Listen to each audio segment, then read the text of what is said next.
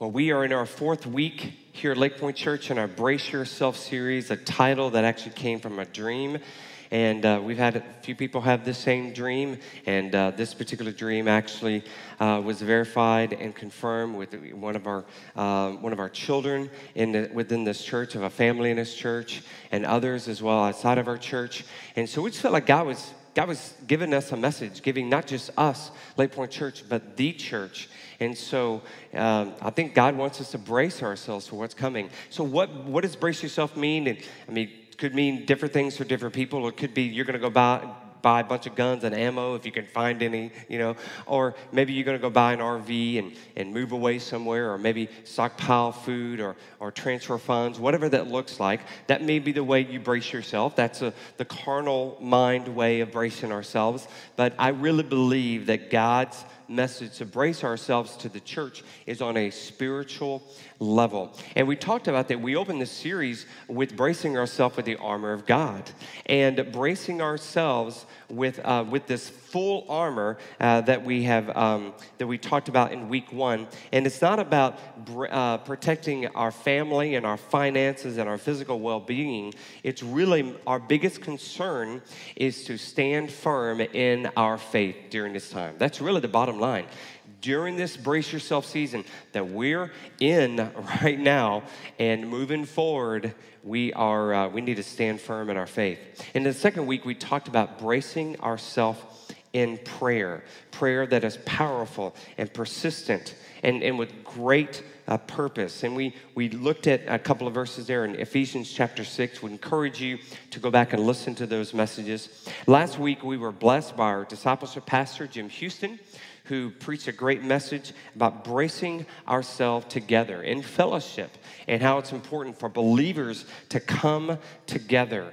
I love this verse in Hebrews chapter 10, verse 24 through 25. It says, And let us consider how we may spur one another on toward love and good deeds, not giving up meeting together as some are in their habit of doing but encouraging one another, and all the more as you see the day approaching. I love how our church is unified, our leadership, our elders, we're unified in the fact that, hey, we need to meet together. Now, meeting together not only means you're right here in this room, but you're joining us online. And know this if you're joining us online, we value greatly that you're with us. We believe that you are with us in spirit. And I know that uh, there are those who can't be here because of uh, underlying health situations or whatever.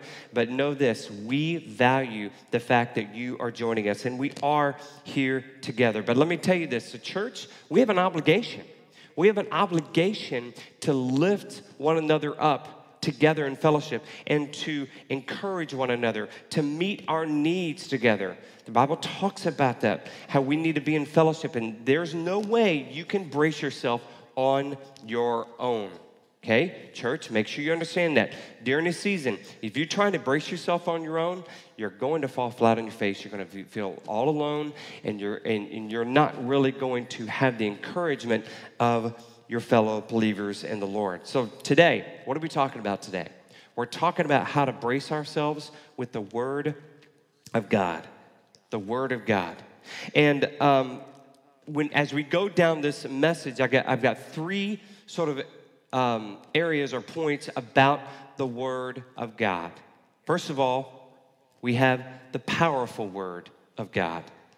Now, we all know that when we open up this book, these words can bring power. These words are alive. But it's not only just with the truth that is in God's word, it's also with, with the spirit. And you have to have both. You have to have spirit and you have to have truth in order to get the full effect and the power of God's word. God's word is powerful when we combine its words of truth and the Spirit, the Spirit, the Holy Spirit. We see this in the story of, of Jesus and the, and the good and the uh, Samaritan woman. So Jesus and his disciples are, are traveling and they go through Samaria and he's at a well. And so the disciples go back into town and it's the middle of the day and the Samaritan woman comes out And she's living a life of shame, which is recognized by the fact that you don't go get water in the heat of the day. She does that in order so that people won't see her, except that the Son of God is there meeting her and to help her understand something very important. First of all, God's grace can overshadow all of her sin and all of her shame. Number two, that He is the Son of God, He is the Messiah, and that He is living water that will never run dry. And the third thing, He talks about spirit and a truth. We see this in John chapter 4. If you have your copy of God's Word, we can look at John chapter 4, verse 21 through 26. And if you don't have your copy of God's Word, we're going to have it on the screen. And obviously, if you're watching online, we have this as well. But John chapter 4, verse 21. Woman, Jesus replied, believe me, a time is coming when you will worship the Father neither on this mountain nor in Jerusalem. I love this. He's talking about the church, he's talking about us, okay? Right? You Samaritan worship what you do not know. We worship what we do know, for salvation is from the Jews. Yet a time is coming and has now come when the true worshipers will worship the Father in the Spirit, the Spirit, capital S, Holy Spirit, okay? In the Spirit and in truth. For they are the kind of worshipers the Father seeks. God is Spirit, and his worshipers must worship in the Spirit and in truth. The woman said, I know that Messiah, called Christ, is coming. When he comes, he will explain everything to us. And Jesus drops the mic right here. says, I, the one speaking to you, I am he. I'm the Messiah, the one you've been waiting for, the one you've been uh, talking about, and the one that the prophets spoke of long ago. And so Jesus basically um, has this conversation to this realize that, that we need to worship in spirit and in truth. Now, they weren't talking about a worship service. Okay, obviously in worship we we have uh, the truth found in the in the songs and the lyrics and and what we're saying, and obviously in the scripture that we're doing today, and the the spirit that the spirit's to move in that. Okay, there are some things that the band, you don't know this, the band did different live than they had in rehearsal. You know why? The spirit led them. the spirit led them to do that and that is spirit and in truth. So they're not talking about a worship service. What they're talking about is a life of worship. The life of worship. Jesus wants us, uh, our lives, to be focused with a spirit and truth. So, what does that exactly mean? Where, where does the truth come from? I mean, what, what is truth? Well, we see this in James 1:18. It says, "He chose to give us birth through the word of truth. There it is. The word of truth that we might be a kind of first fruits of all he created. So the, the, the truth, the word, this is truth. Spirit is the Holy Spirit. Our life of worship should include, should include a balanced diet of spirit and truth spirit and truth. It's got to be both. If you're going to if you're going to brace yourself in God's word, you can't just read these words and not invite the Holy Spirit, not have the Holy Spirit in order to extract what the Holy Spirit is telling you, what these words, to apply these words in your life. You need both. Let me illustrate. I have in my hand here a Twinkie. Now, we all love Twinkies. If you don't love Twinkies, you're just a ding dong. But Twinkies are awesome. I love these. Now, I'm not supposed to eat a bunch of these, but you're going to watch me eat a couple of bites of this.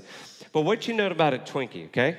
So, this Twinkie has a sponge cake, mmm, but it also has a cream filling. So, it has a sponge cake and the cream filling. It has both. You can't have a Twinkie if all you have is a sponge cake. You can't have a Twinkie if all of you have is a cream filling. And so you want to make sure that you have both. It's not a Twinkie if it's not both. And so the, the sponge cake has a form to it. It has a form. The cream filling doesn't have form, and it's inside. And so when you devour this Twinkie, you're not going to be able to devour this, twink, this Twinkie, just a sponge cake, without the filling. Because the filling is what helps you get through the Twinkie. If you've ever tried to eat a Twinkie, just a sponge cake, you won't be able to do it. You need the cream filling to get you through. And so, this cream filling is something that will help you devour this Twinkie. Just like the Word of God, the Holy Spirit helps you to devour the Word of God.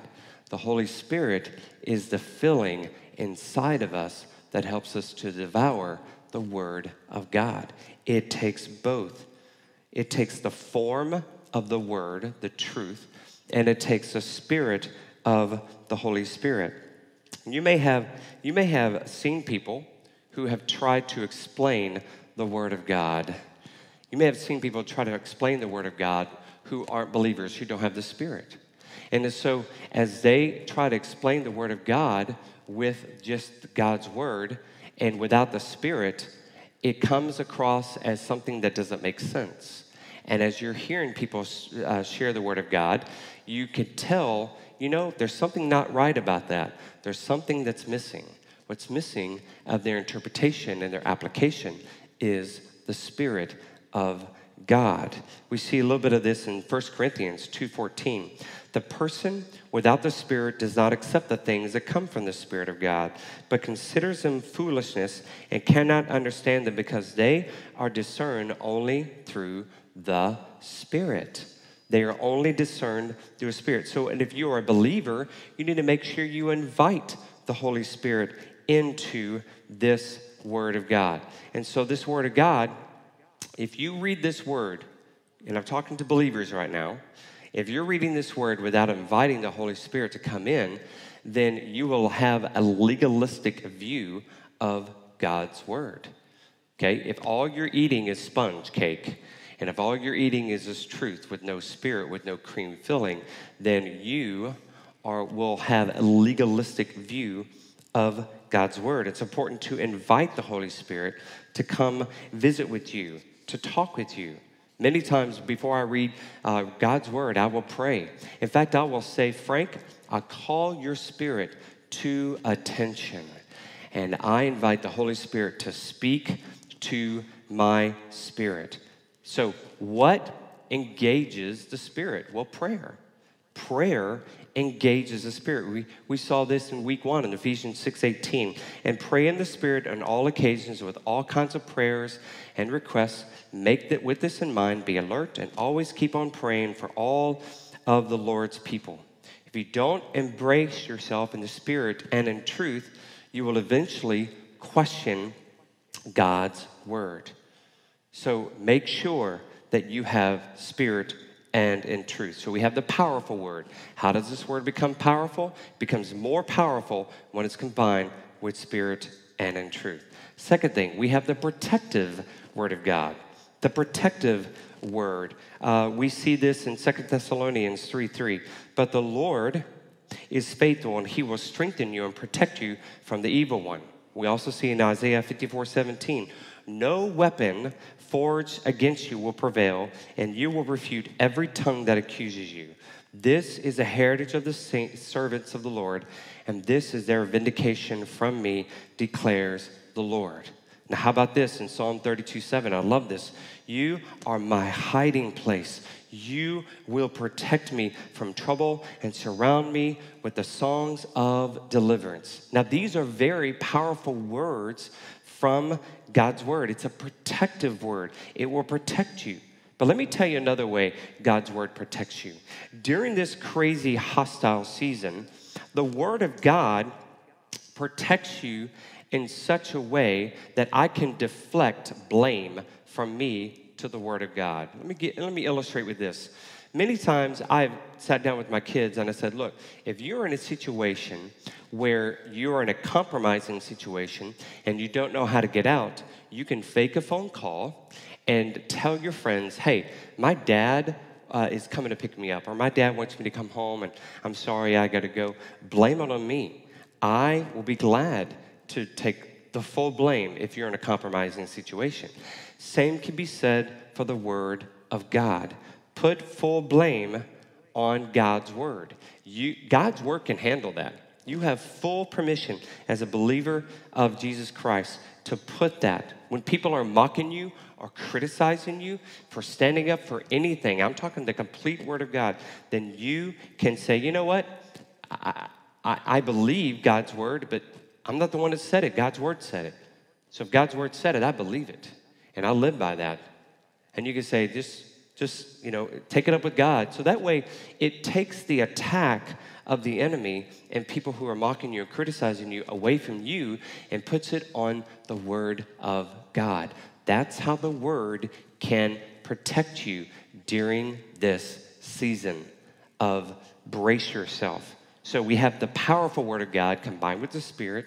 We have the protective word of God and then we have the personal Word of God. This final way we can brace ourselves is to make God's Word personal in your life. You're not going to be able to brace yourself if you don't make it personal. So let me explain it this way um, uh, Satan's oldest tactic is to get us to question the Word of God, to get us to question his word. That is his oldest trick in the book. We see this in uh, the garden with uh, Adam and Eve, and we see this in Genesis chapter 3, verses 1 through 3. So, Genesis chapter 3, 1 through 3, we see this conversation with um, Satan and Eve. And it says this Now the serpent, Satan, was more crafty than any other wild animals the Lord God had made. He said to the woman, Did God really say you must not eat from any tree in the garden? So make I want you to remember that part. Did God really say you must not eat from any tree in the garden? The woman said to the serpent, We may eat fruit from the trees in the garden, but God did say, now listen to this, you must not eat fruit from the tree that is in the middle of the garden, and, that's an important word, and you must not touch it or you will die. You will not touch it or you will die. Now, let's go back and see just one chapter before what God said to Adam. We see this in Genesis 2, verse 15. It says this The Lord God took the man and put him in the Garden of Eden to work it and take care of it. And the Lord God commanded the man, You are free to eat from any tree in the garden, but you must not eat from the tree of the knowledge of good and evil, for which you, when you eat from it, you will die. Now, that's not really a direct, exact quote that, um, that Eve shared with, with Satan. Those are different. In fact, Eve added some words to that. She added something else to the command. You know, Eve's perception of God is that he was trying to limit her rather than protect her. She adds to it. We do this today a little bit. We add some things to the, to the Word of God. But let me tell you what the Word of God is enough. The Word of God is definitely enough. So, what happens here is this Eve misquotes God's command. Now, why would Eve misquote God's command? Here's a reason why. Let me share the timeline. The timeline is this God creates Adam, God speaks the command, what we just read in chapter 2, to Adam, and then God creates Eve. Eve got the command not from God, she got the command from who? Adam. She got the command from Adam. The word of God wasn't her own. It wasn't something that she got from the Lord. It was something that she got from someone else. When you and I devour God's word, sponge cake, cream filling, when you and I devour God's word, then we we must make it ourselves. We must be make it personal. Don't depend now hear me out. Don't depend on a youth pastor. Don't depend on the pastor. Don't depend on your parents, your grandparents, your FCA leader, your Christian coach, whatever. Don't depend on them to give you the truth. Now, I'm not saying you can't listen to them. You need to listen to them, absolutely. Thank you for listening to me today. You need to listen to them, but you need to devour this by yourself. You've got to make this word personal. You've got to make this word personal. If not, it will cause you to doubt. It will cause you to doubt. Did you see what Satan, the word that Satan used in chapter 3? He said, Did God really say? Did God really say? Did God really say that you are special? Well, I don't know. Did God really say that He has a plan and a purpose for you? Well, I don't know. Did God really say that He will forgive you of your sins if you confess? Uh, I don't know. Did God really say you are loved? I don't know. I don't know about all those things. The reason why people don't know, they haven't read it. They haven't read it. They need to take the Word of God and make it personal, make it real. Church, during this brace yourself season, if the Word of God is not personal, you're not bracing yourself with the Word of God. You're not. You need to get in a place where you are consuming God's word, the power with power, with the spirit of God's word, and that you are using it as a protection, okay? God's word. This is better than any gun, any ammo. It is. It's the protection right here, the truth found in here. But you won't know the, truth unless you read it. Well, my youth pastor told me, my pastor told me, or my FCA leader told me, huh? because one day, Satan will come to you and will ask this question Did God really say? Did God really say? And your response is, Yeah, yeah, he did. It's found here in God's word. It's found here in God's word. I am loved. I am cared for. I have a plan. I was, I was uh, looked after in, in, in my mother's womb. I have, all, I mean, yes, I, there's, a, there's a heaven for me. Jesus died. He rose. He's on his throne. Yes, I believe it. Why? Because I read it. And this book has got to be personal. If it's not personal, you are not bracing yourselves. Church, this is so important for you to understand. The Word of God has to speak to you. The Word of God has to speak to you. How does it speak? Speaks through power as you consume it, through the form and the, and the spirit and the truth you're able to read it to find protection against the, the enemy, and you're able to make it personal. Do you know the word on a personal level? Do you know the word on a personal level? Can I tell you what? You're never going to apply this without the Spirit. And you're never going to have the Spirit unless you surrender your life to Jesus and say, Jesus, I'm done. I surrender the white flag. I need you in my life, my Savior and my Lord. I need you.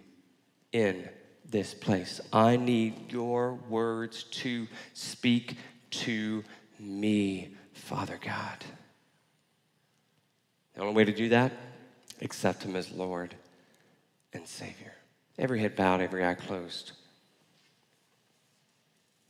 As we are talking through this, I, um, I want to make sure that everyone has an opportunity to receive that Spirit. And the way you receive that Spirit is to invite Jesus into your life.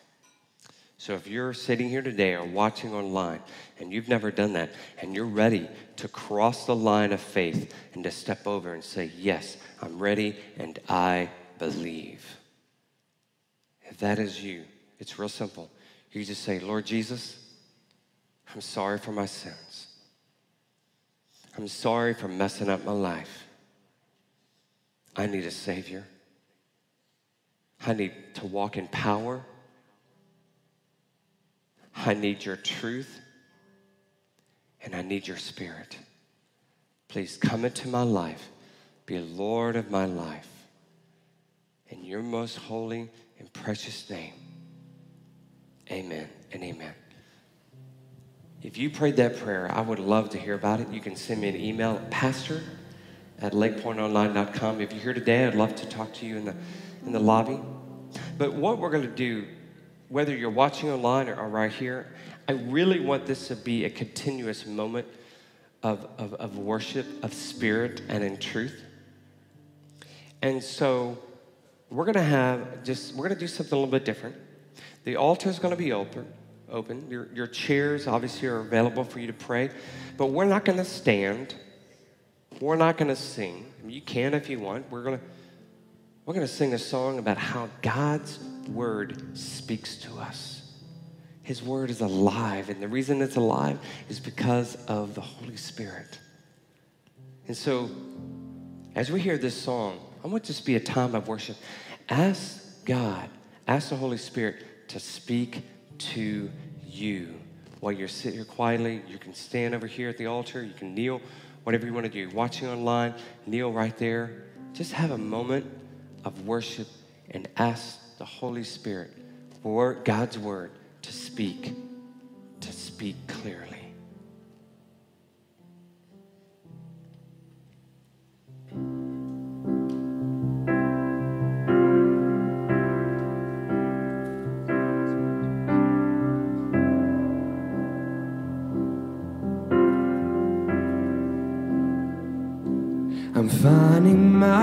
Myself at a loss of words. And the funny thing is, it's okay. The last thing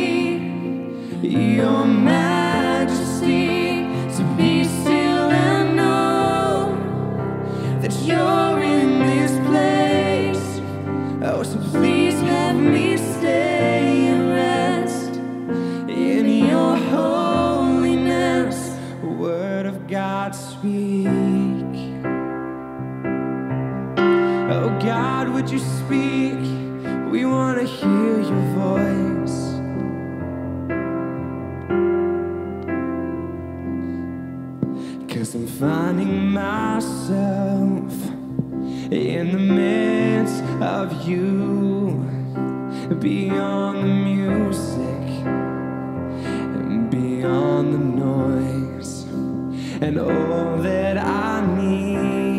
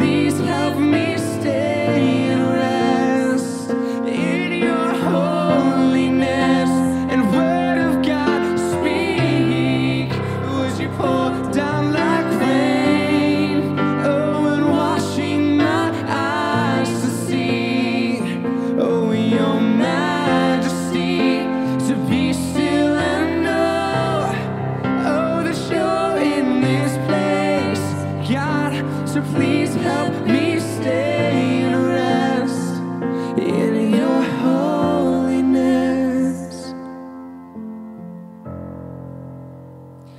I'm finding myself at a loss for words.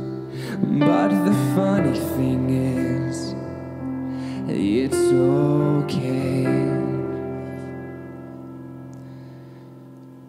Father God, let your word speak to us. Let it be real. As we devour your word in spirit and in truth. And your spirit helps us to press on through your word when we want to give up. Lord, we invite your spirit to help us with that. Lord, speak to us. Speak to us not just on Sundays, every day of the week. Let it be real as we embrace ourselves for what is coming. In Jesus' name, amen and amen. I hope you got something out of uh, today's service. And I wanted to remind you that um, for those who want to be, uh, participate in marriage night, that is next week, go ahead and register. Hey, on your way out today, you get a reminder of, uh, of what we talked about, and you'll see as you leave. Love you guys. See y'all next week.